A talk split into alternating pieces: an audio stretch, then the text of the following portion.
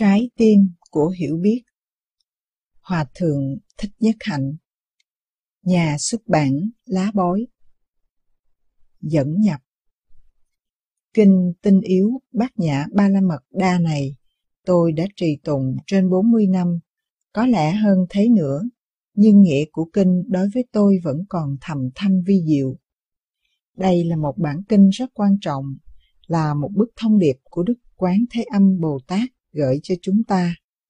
Chúng ta có thể đang có văn bản trong tay hoặc đã thuộc lòng nó, nhưng chưa chắc ta đã nhận được thông điệp của Ngài. Hôm nay, chúng ta có cơ hội cứu xét nội dung kinh, sự thành công hay không của chúng ta hôm nay tùy thuộc ở sự kiện chúng ta có nhận thức thanh tịnh hay không. Nhận thức thanh tịnh là nhận thức cần thiết để có thể hiểu được những lời bục dạy Hôm qua, quý vị đã nghe một câu chuyện một người cha trẻ đánh mất đứa con. Câu chuyện này cũng được kể trong cuốn Tương lai văn hóa Việt Nam. Kinh Bách Dụ kể chuyện người lái buôn quá vợ vì dại dột mà đánh mất đứa con trai yêu quý. Đứa con trai ấy còn nhỏ tuổi. Một hôm, trong khi cha đi vắng bị kẻ cướp bắt cóc. Trước khi rút lui, kẻ cướp đốt nhà và đốt sớm. Khi người lấy buôn về tới, ông ta thấy một tử thi thiếu nhi cháy đen ở đống tro tàn. Trong cơn hoảng hốt, ông ta cho đó là tử thi của con ông. Ông khóc lóc kể lễ và làm lễ hỏa táng tử thi, rồi vì thương con quá, ông cất tro xương vào một cái túi gấm và đi đâu cũng mang theo mình. Mấy tháng sau, vào lúc nửa đêm, đứa con trai tìm thoát được tay kẻ cướp và tìm về gõ cửa đòi vào. Người cha lúc ấy đang âu sầu, ôm chiếc túi gấm nặng đựng tro, không chịu đứng dậy mở cửa. Ông ta tin chắc con mình đã chết, và đứa trẻ đang gõ cửa xưng con ngoài kia là một đứa trẻ hàng xóm nào đó đang cố tình trêu ghẹo ông. Vì vậy, đứa con trai phải thất thiểu ra đi và người lái buôn kia vĩnh viễn mất con. Bục dạy, ôm lấy một kiến thức và cho đó là chân lý tuyệt đối, tức là bích lấp tiến trình học hỏi và giác ngộ. Câu chuyện đó cho chúng ta thấy nếu chúng ta ôm chặt những kiến thức sẵn có của chúng ta rồi thì ta không còn có cơ hội để có thể đón tiếp chân lý nữa vì vậy hôm nay ta có cơ hội hay không là do ta có thể mở lòng ra và thoát ly được những cái thấy và cái nghe của ta trước đây hay không. Bát Nhã Ba La Mật Đa Tâm Kinh là quà tặng của Đức Bồ Tát Quán Thế Âm. Đức Quán Thế Âm là một người biết lắng nghe, chính sự lắng nghe của Ngài mà Ngài thành đạo. Chúng ta trong những ngày qua cũng đã tập lắng nghe Thứ nhất là tập lắng nghe chuông, rồi lắng nghe những âm thanh khác. Nhưng khả năng lắng nghe của ta tới đâu rồi, thì chúng ta tự biết. Nhìn vào những người khác, mình cũng có thể nhận biết được phần nào. Khi nghe một ý kiến gì, mình thường lấy nhận thức của mình so sánh với ý kiến đó.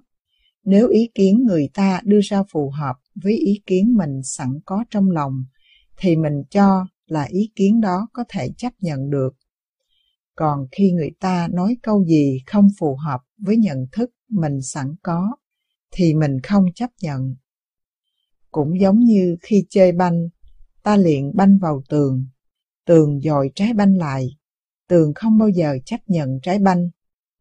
Nếu ta có những kiến thức chấp chặt, ta không thể tiếp nhận những ý kiến khác với ý kiến của ta nữa. Do đó, mình phải biết thu hồi bức tường của mình lại để trái banh có thể vượt qua. Trong thiền học, những câu tuyên bố của các vị thiền sư lắm khi có vẻ động trời động đất và chúng trái chống với nhận thức sẵn có của mình. Khi nghe một câu nói như vậy, nếu mình đưa kiến thức của mình so sánh, suy tư rồi bác bỏ, thì mình sẽ mất cơ hội tiếp nhận cho nên mình phải cẩn thận lắm. Trong bản kinh này, Đức Bồ Tát Quán Tự Tại là một thiền sư và Ngài nói những câu rất động trời. Nhưng chính vì Ngài có uy tín nên khi nghe những câu đó, chúng ta không dám cãi lại. Chúng ta bị uy hiếp bởi uy tín của Ngài. Nếu đó là do một người nào khác nói, không mang danh Bồ Tát Quán Tự Tại, có lẽ chúng ta sẽ gân cổ cãi lại cho đến cùng. Hiểu danh từ Trước khi đi vào kinh tinh yếu bát nhã, ta cần duyệt qua một số danh từ. Những danh từ này giống như một giấy thông hành. Nếu không nắm được, ta sẽ không thể đi vào trong kinh, ta sẽ bị chặn lại xét hỏi. Danh từ đầu tiên là ngũ uẩn, tức là năm yếu tố kết hợp nên con người chúng ta. Sắc, thọ, tưởng, hành, thức. Sắc là cơ thể của chúng ta và những giác quan trong cơ thể đó. Thọ là những cảm giác dễ chịu, khó chịu, không dễ chịu cũng không khó chịu. Tưởng là tri giác của chúng ta. Hành là tất cả những tâm tư của chúng ta, gồm luôn cả thọ và tưởng. Thức là nhận thức của tâm ta. Trong những ngày qua, ta đã học sơ lược về sắc thọ và tưởng. Hôm nay ta đi sâu hơn một tí nữa vào tưởng, nhờ văn bản của Đức Quán Thế Âm Bồ Tát. 18 giới là 18 lĩnh vực của hiện hữu, ngoài 18 lĩnh vực của hiện hữu đó, không có gì nữa hết. Sáu lĩnh vực đầu là sáu căn, tức là mắt, tai, mũi, lưỡi, thân, ý, làm căn bản phát xuất từ sáu thức. Nhãn thức, nhị thức, tỷ thức, thiệt thức, thân thức và ý thức. Đối tượng của sáu căn là sáu trần, sắc, thanh, hương vị, xúc pháp. Sáu căn là để đối với sáu trần, và khi sáu căn tiếp xúc với sáu trần thì phát sinh ra sáu thức như ta đã học. Tất cả vạn pháp đều nằm trong 18 giới đó. Tất cả thế giới, tất cả vũ trụ, vạn hữu đều nằm trọn trong vòng 18 giới đó. Giới thứ nhất là mắt và giới cuối cùng là ý thức. Hai danh từ đó được vòng lại trong ngoặc đơn để quý vị biết cái đầu tiên là mắt, cái cuối cùng là ý thức.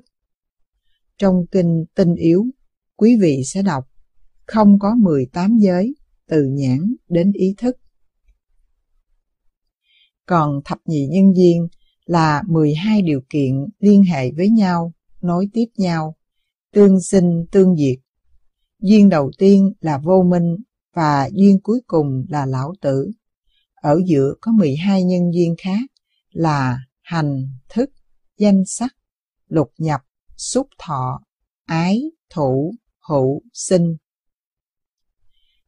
Tứ đế là bốn sự thật, khổ, tập, diệt và đạo. Khổ là sự có mặt của những đau khổ trong cuộc đời. Tập là những nguyên nhân xa hay gần đưa đến đau khổ. Diệt là sự vắng mặt của khổ đau, sự an lạc do công trình diệt khổ đem lại. Đạo là con đường, là phương pháp để thực hiện sự an lạc đó.